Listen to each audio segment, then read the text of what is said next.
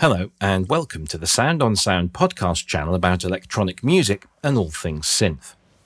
I'm Rob Puricelli, and in this episode, I talk with David Gamson, a musician, songwriter, and producer whose career spans four hit filled decades.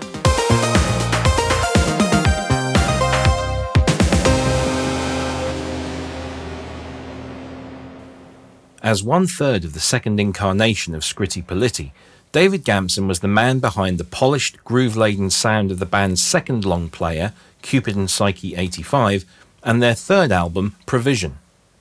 His writing and production skills were picked up on by Rough Trade founder Geoff Travis, who put David and Scritti founder Green Gartside in touch.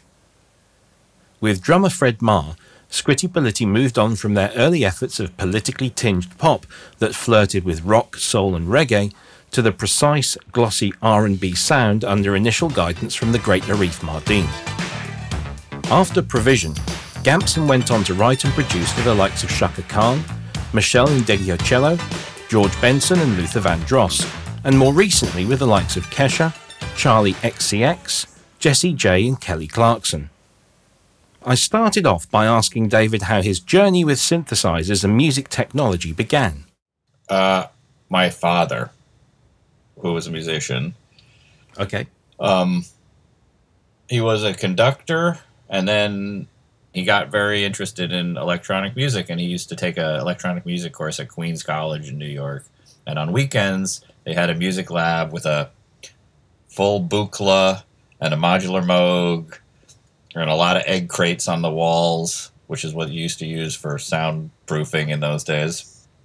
And he'd spend the weekends down there. And anyway, he um, he also started it was like the advent of computer music so he'd do punch cards. So he'd do like a he'd have a whole stack of punch cards that you'd stick in to the computer and it would have like 20 seconds of bleeps. But that was sort of like the beginning of computer music programming. And anyway he at a certain point he bought a 2600 and so we had a 2600 at home. And then i don't know if you're aware of PAiA they were um, kits, synthesizer kits, modular synthesizer kits, and we built all of these modular synthesizers. It was like a project that he and I did. Uh, almost none of them worked because of our soldering technique. uh, but anyway, um, that was that. So we always had that stuff around. And he had a four track TEAC um, and a two track TEAC, and you'd bounce back and forth. So by the time I was in my early teens, that was home. Yep. So around 1982, and correct me if I'm wrong, that was kind of when Geoff Travis from Rough Trade kind of hooked you up with Green. And uh, how did that? You know, how did that come about, and, and what, what was that? What were those early meetings and discussions like? Well, I met Geoff totally by chance because I was doing some demos for Michael Zilkha, who ran Z Records. And Geoff happened to be in the office. And Zilkha said, Give him that demo you played me. And Geoff ended, it was like this cover version of Sugar Sugar. And um, Geoff put this out on Rough Trade. And then Geoff kind of hooked up a meeting with Green and I when I happened to be actually um, in college, I had a girlfriend who was Italian, and I had spent the summer in Italy, and then I went to England.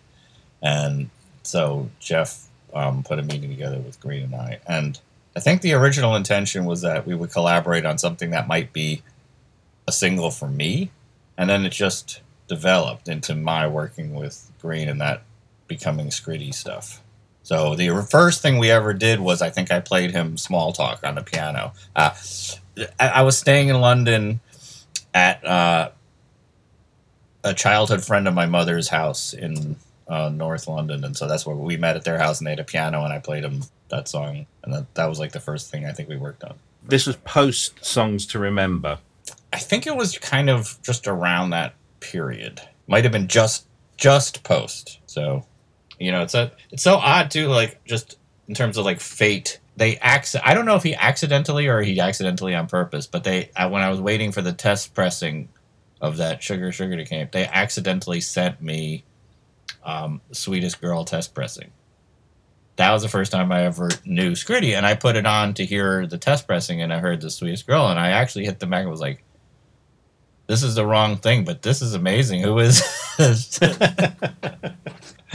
Listening to to to the, that early Scritti stuff, certainly the you know, the songs to remember album, it wasn't deeply electronic in in many ways. It had electronic elements, but it didn't seem that you know Scritti were in any way an electronic band and then you guys get together and you know over the period of a, a, couple of years you produce this album cupid and psyche 85 which is is often cited as you know hugely influential um, electronic album in in the pop realm so i'm wondering how, did you have to persuade green to adopt these technologies these techniques was he was he already into them was it just a, a natural occurrence it definitely was a natural occurrence I think what we were both into was there was a sort of uh, in American R and B music at the time. There was a lot of programming and synthesizers, so it was kind of this weird fusion of pop music and that stuff that we were all really into. So it was we were all we were just we were just we're kind of fans of the same kind of music at that time. So it was I, it was definitely nothing we ever discussed. Like the amount of electronics or not electronics. So it was uh, never a discussion that we ever had.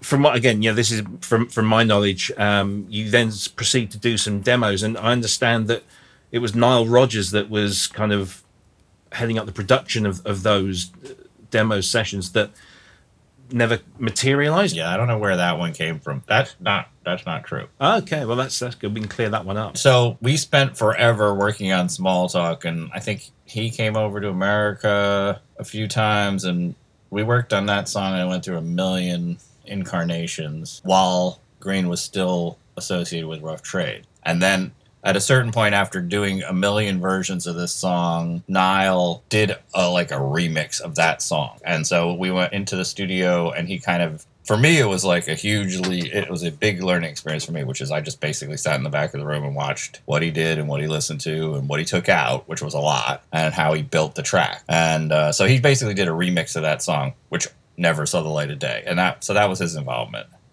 So you're now collaborating with Green, and you know you, you, said you brought Small Talk, and I believe there were a couple of other tracks that were were yours, and he brought some, and then you kind of worked on these together. Uh, what did each of you bring to the songwriting process at that point? You know, was it truly collaborative, or was one person melody and one person lyrics?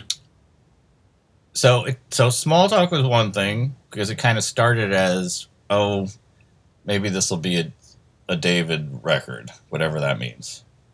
Then, since we started collaborating and it, we liked working together, then I worked on. He had three songs because he started to want to shop a deal. Is this is how I'm remembering the chronology anyway. So um, there was like Wood Beez, Absolute, and I think Don't Work That Hard, and those were his songs. So it was more like I came in I don't know. There's actually a like a version of Wood Beez floating around that's like that was really like the original version, and then so that's that's pretty much what I heard. So everything on top of that was the arrangement I did. Um, so really, it kept the melody and I guess a version of the changes. So that's what those three songs were, and that was really like, okay, this is going to be Green's. This is Scritti stuff, and I'm sort of doing arrangements. And then it, it just the the working relationship just unfolded. So as we did those things. Also, I'm jumping around a bit, but when Arif came in on the scene, it was basically like Arif was going to be was producing this, and I really was like, well, I guess that's the end of my role in this. I did these, we did the demos. That's what we gave to Arif, and Arif was like, what an awesome dude. He basically on the first Green went down there for um, pre-production, and I get a call from Arif saying, "Didn't you do these arrangements? Yeah, get down here." and you know, so I was part of the whole thing. And then he had me write out all the. He wanted charts on everything, so I wrote out all the parts. Arif didn't produce the whole album, is that right? No, so he did those first three songs. At which point we were like, we kind of had a pretty good idea about how we wanted to do things, and we just thought, let's do this ourselves. I always kind of, I you know, that's what I wanted to. I wanted to be a producer. Anyway, that's like that was my main interest. So origin I don't think the label would have ever let us produce ourselves. Initially. So when, as soon as we could, we were like, let's just do this ourselves. Also, can I just jump back a bit because you asked me about the collaborative process? When we continued to work together, then there were other songs like Perfect Way, where that was a song that I had that Green wrote. The really the lyric was written by Green, and I kind of the melody and the track was kind of there. So there were as the album progressed, there were certain songs that were Green's start or my start, and then later we started to write songs actually in the same room, sitting in the same room. But that's not how initially it started. What do you remember about those recording sessions, and in particular the gear that you were using? Because one of the things that I always used to to talk to people about when they said, you know, what's your favorite album and why, I would always, you know, Cupid and Psyche is, is, is right up there. And I would say it's the, the most perfect example of um, sequencing in terms of, you know, programming. Um, only to find out through reading, you know, interviews that you've done elsewhere that there wasn't a huge amount of sequencing going on. It was, you know, playing over and over to get it, you know, get that kind of feeling because this was around the time of MIDI coming in. It's, you know, it wasn't great. So what kind of really interested in was how those sessions operated, how you got that really tight sound. Right. So the technology was changing a lot over the course. Also, that album took a long time to make. So there was a lot of changes within technology even through the course of the making of that record. So when we started, like the first few things with the Reef, um, I'm not even sure if MIDI. It might have. It, it wasn't. There weren't a lot of MIDI keyboards there. It might have been none because I remember getting like a DX7 and MIDIing things, and that wasn't really till later. Um, so the that initial three first things we'd lay a click and then do drums, and the drums were played live, and then uh, we'd overdub. So there was some sequencing. There was quite a bit of playing too. And the way I did records, kind of leading up to that, was I would do stuff that I wanted to sound like sequenced. I'd play it in halftime an octave down. But then we had all these stellar musicians, so they could play it the way it should sound so and then as as the project progressed midi came out and then the sbx80 came out and then suddenly we were programming. Then it became more sequenced. And then there was this amazing box called the Friend Chip src which allowed you to start anywhere on tape hit a button and your sequencer would start on the next downbeat. I know it sounds so simple but that changed so much. And it also allowed you to offset your start points in milliseconds. So you could now start to put feel into your sequences. So, and that was the whole thing was we wanted to do sequence music, but you also wanted to feel good and not like you just turned a machine on. So you were kind of giving the, the machines a bit of groove, a bit of humanity. Exactly. Because that was always the thing to me was like, I didn't want it to sound like just a machine. I wanted it to groove too. So what, what gear were you using throughout the, the production of that album? Because, you know, you, you listen to it and it's uh, almost a, a shining beacon of you know this kind of new digital sound of FM and, and sampling and, and stuff. So so what were you using?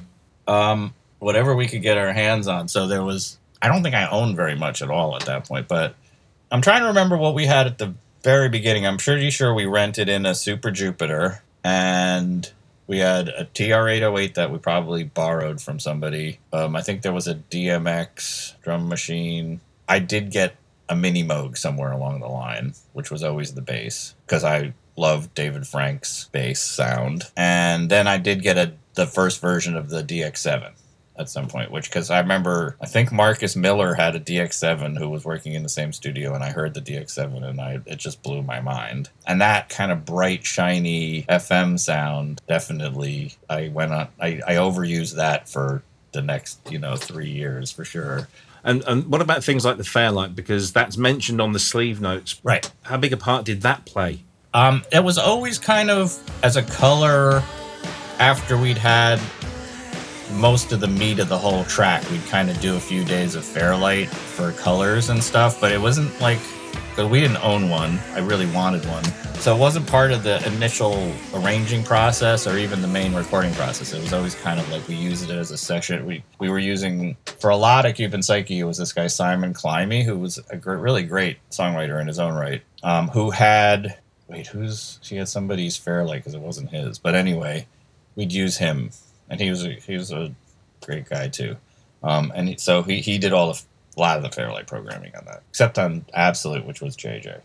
The album kind of had a, a foot in both before MIDI and after MIDI. It evolved Definitely. along with the technology. Yep. But the thing is, I can't hear that in the sound of the song. I couldn't tell you, I don't think, which tracks were pre and post MIDI, you know, because they all sound like, you know, it was. Really? Because to me, it's very apparent. Oh, right. Okay. Well, I guess Yeah. it would because you were there and, and, and it, you know, you, you experienced it. But I mean, um, do you, uh, do you feel proud of the fact that, you know, it, it sounds like this complete body of work that was supposed to be in that way and wasn't such a long protracted thing or do you, you know does it kind of bring back painful memories of of how it was all put together That record, you know, just recently there was like this Twitter listening party. yeah i was there Oh, okay. Um, and it was sort of, I think for both Green and I, it was like the first time we sat down and had to listen to the record in a long time. I felt pretty good about it. it was like, I, which I don't feel if I listen to Provision, it's still painful. right Whereas this one, it was like, I actually, some of it I thought, oh, that sounds pretty good. There's still some of it that I can't listen to, but there's some of it that I thought, oh, this sounds pretty good. Interestingly, the ones that, no, I wouldn't say that. I was going to say that some of the ones that I think have stood up well are the pre MIDI ones. So I don't know with in all cases, but also I guess I still have the memories of um, those were the three that we did with Arif and walking into the power station and all those amazing musicians. It was like the first time ever in a big studio, and it was like there's all of that involved too in the memory. So one of the things that that always struck me uh, and i listened to cupid and psyche over and over again to the point that i stretched that cassette and, and had to go out and buy an, another copy of it. I just ruined it.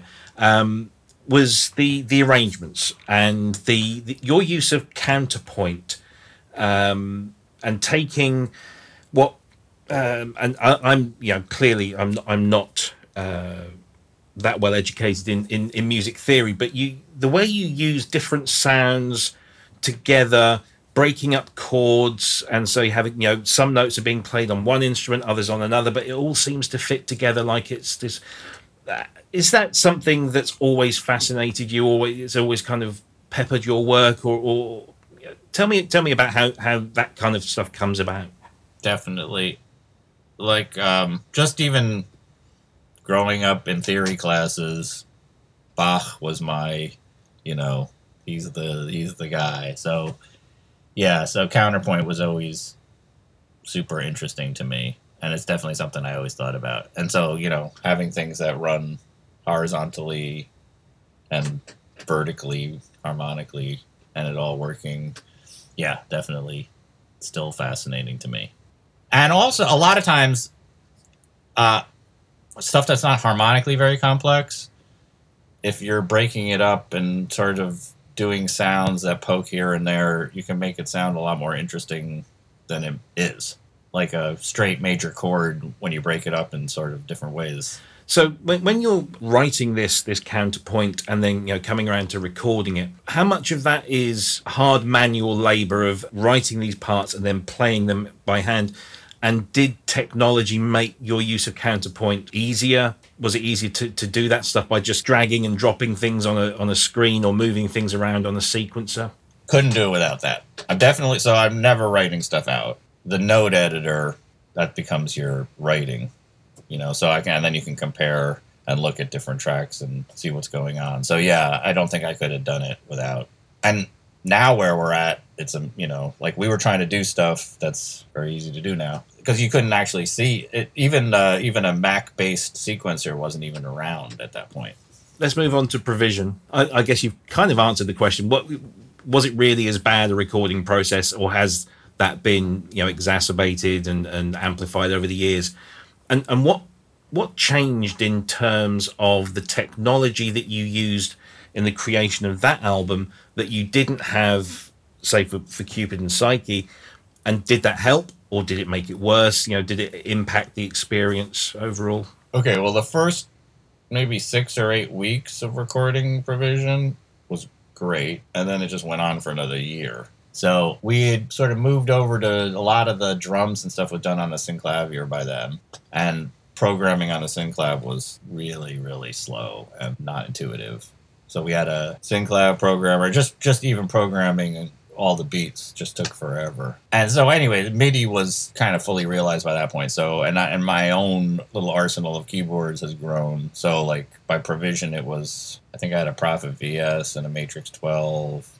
Most of it was sequenced on a Yamaha QX1, which was like a one step up from an SBX80 probably. Uh, and then I had a TX rack by then, so lots of DX7s. And you know, it just got more. The the more the technology got better, the more you were able to go nuts about precision and controlling every little aspect of it. Not to the extent that you can now, but it just slowed the process down incredibly because we wanted to try to exploit the um, control. So like I was doing, you know, like a good day would be to do like three keyboard sounds. And I would do almost all the tracks in reverse. So like you would do all the colors and all, the stuff that sticks out and pokes out. I would kind of lay all of that first, and then you do the bed.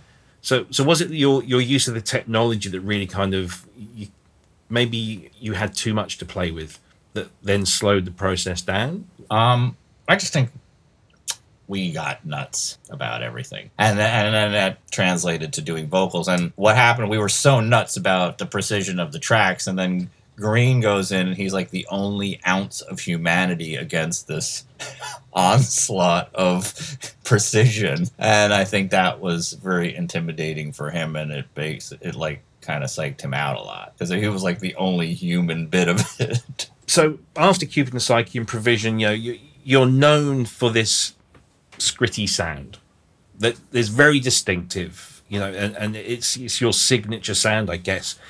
Did you ever feel c- constrained or pigeonholed by that label that was applied to, you know, people? I'm, I'm guessing, you know, producers, artists, management would contact you and say, "We want you because we love what you did here," and then this is all you become known for is that sound. Did, did that ever stand in your way?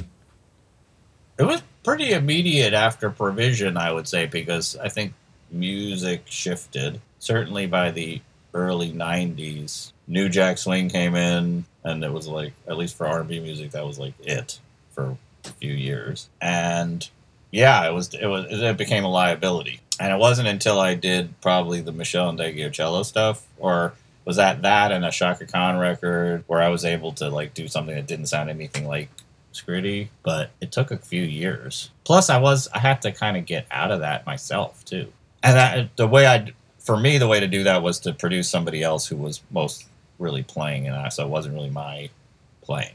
When they put out the Absolute compilation, uh, you did a couple of tracks, uh, Day Late and A Dollar Short, um, and the place we both belong. I think. I mean, for me as a fan, it was just amazing to hear you and Green together. The clearly there's still this thing there. Will will you, you guys ever work again together on, on anything, whether it's under the Scritti label or, or something else? I hope so. Those were really super fun to do. We both, I think, really enjoyed doing them. Um, and I actually really like those tracks. You know, I am constantly bugging him to do stuff, and you know, he's been working on this record for God knows how long. And so I don't think I think also Geoff Travis is very scared to take any attention away from finishing that record. So, you know, but I hope in the future we will do some more stuff. That's one of the things I would love to do because he's definitely one of the people I really enjoy working with. So, yeah, and it is definitely when we get back together, it's like, it's just so fun. Music technology is obviously, you know, it's amazing what you can do nowadays with with everything.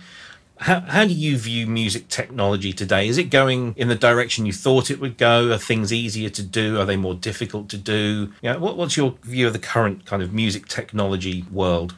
Well, I love it, and I'm I'm 100 percent in the box, and it's just all the things that we hoped you could do back then. you can do. So I I I I'm I love it, and you know, like just in terms of precision, and it just to me, I can in terms of the things I can control, and I, to me, I you can just I can do all the things I always dreamed about, and there's still like so much more to learn and stuff. But I, I love it. You say you're totally in the box. You you have any hardware instrumentation when you're doing stuff now? I still so I have my 2600. I have my mini Moog. I've actually been selling off a few things lately, but I don't really use. I, hardly ever use them. I'm pretty much all in the box. And what are you replacing them with nowadays? And uh, do you have any particular favorites that you go to? Things do you, for example, do you uh, buy into all of these recreations of old hardware in software? Uh, Do you have, or are you looking for something new? Both. Okay, Yeah. So like I have probably most of the emulations. Um, I like the u-he Diva a lot, which kind of covers a lot of territory. I do have a bunch of emulations, but I use new stuff too. I think didn't I read a review of you did Falcon? I like Falcon. yeah, yeah. Um, you know, I still use Serum and Spire. I got a lot of plugins, so I, it's funny because I don't. I'm more like looking for thing little sounds, sounds I can make that I can manipulate. So a lot of it's more about the plugins than what's creating the sound, and then how you use it. Sure. And and all your audio processing again in the box, or are you still, Yeah, yeah? Any, Yeah. any favorites in that, you know, that department? You know, are, are you what, are you a Pro Tools guy or Logic or? uh, Nuendo, so Cubase, Steinberg. Okay, yeah, Um, that was the other thing is even just switching a few years ago from I guess it's not a few years ago. It's probably over ten years ago. I switched to Cubase and Steinberg, um, but the fact that everything was phase accurate, you know, if you put it on the grid, it's on the grid. You know, uh, which was coming from the original. Now, of course, Pro Tools does that, but when I switched, Pro Tools was still like the MIDI was all over the place. So like, I, I love it. So your your TV work. I mean, uh, am I right? You you worked with Hans Zimmer some years ago on on a soundtrack. Yeah, I, I worked on the Mission Impossible 2 soundtrack, so we were kind of like down at his place for a few months. That was really fun. But I do like I do um like a bunch of TV stuff where it, it's really like work for hire, not not emotionally invested, but it's very much like, hey, can you do X Y Z, which I find fun. But not particularly artistically rewarding. So um, the songwriting was really my love, and producing is really my love. But I just, it's just been like the last few months. I just haven't even, I just kind of like sat back and gonna pick this up again next year. Yeah. Do films interest you? Scoring for for, for movies? You know, the full two hour blockbuster. I definitely interests me. I just haven't really pursued that, and it's like everything. No matter where you go, it's super competitive, and you're starting from scratch. So you have to sort of find a way in. So, like, at least in the songwriting production thing, at least I have something and some connections, and I, you know, I can. It's a world that I know. So I kind of like there was something I started when I was quite young, and I've just kind of continued to do it. Anything else exciting coming up in your future musically? I mean, you know, once we're through all this. Everything exciting is in my past. How sad.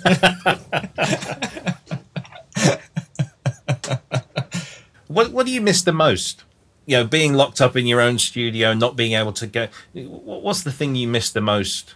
Oh, I love collaborating. You know, I definitely miss that. And I've tried to do a few Zoom sessions and working on stuff that kind of you've had already started and finishing it totally works. But starting something from scratch is really hard, I find.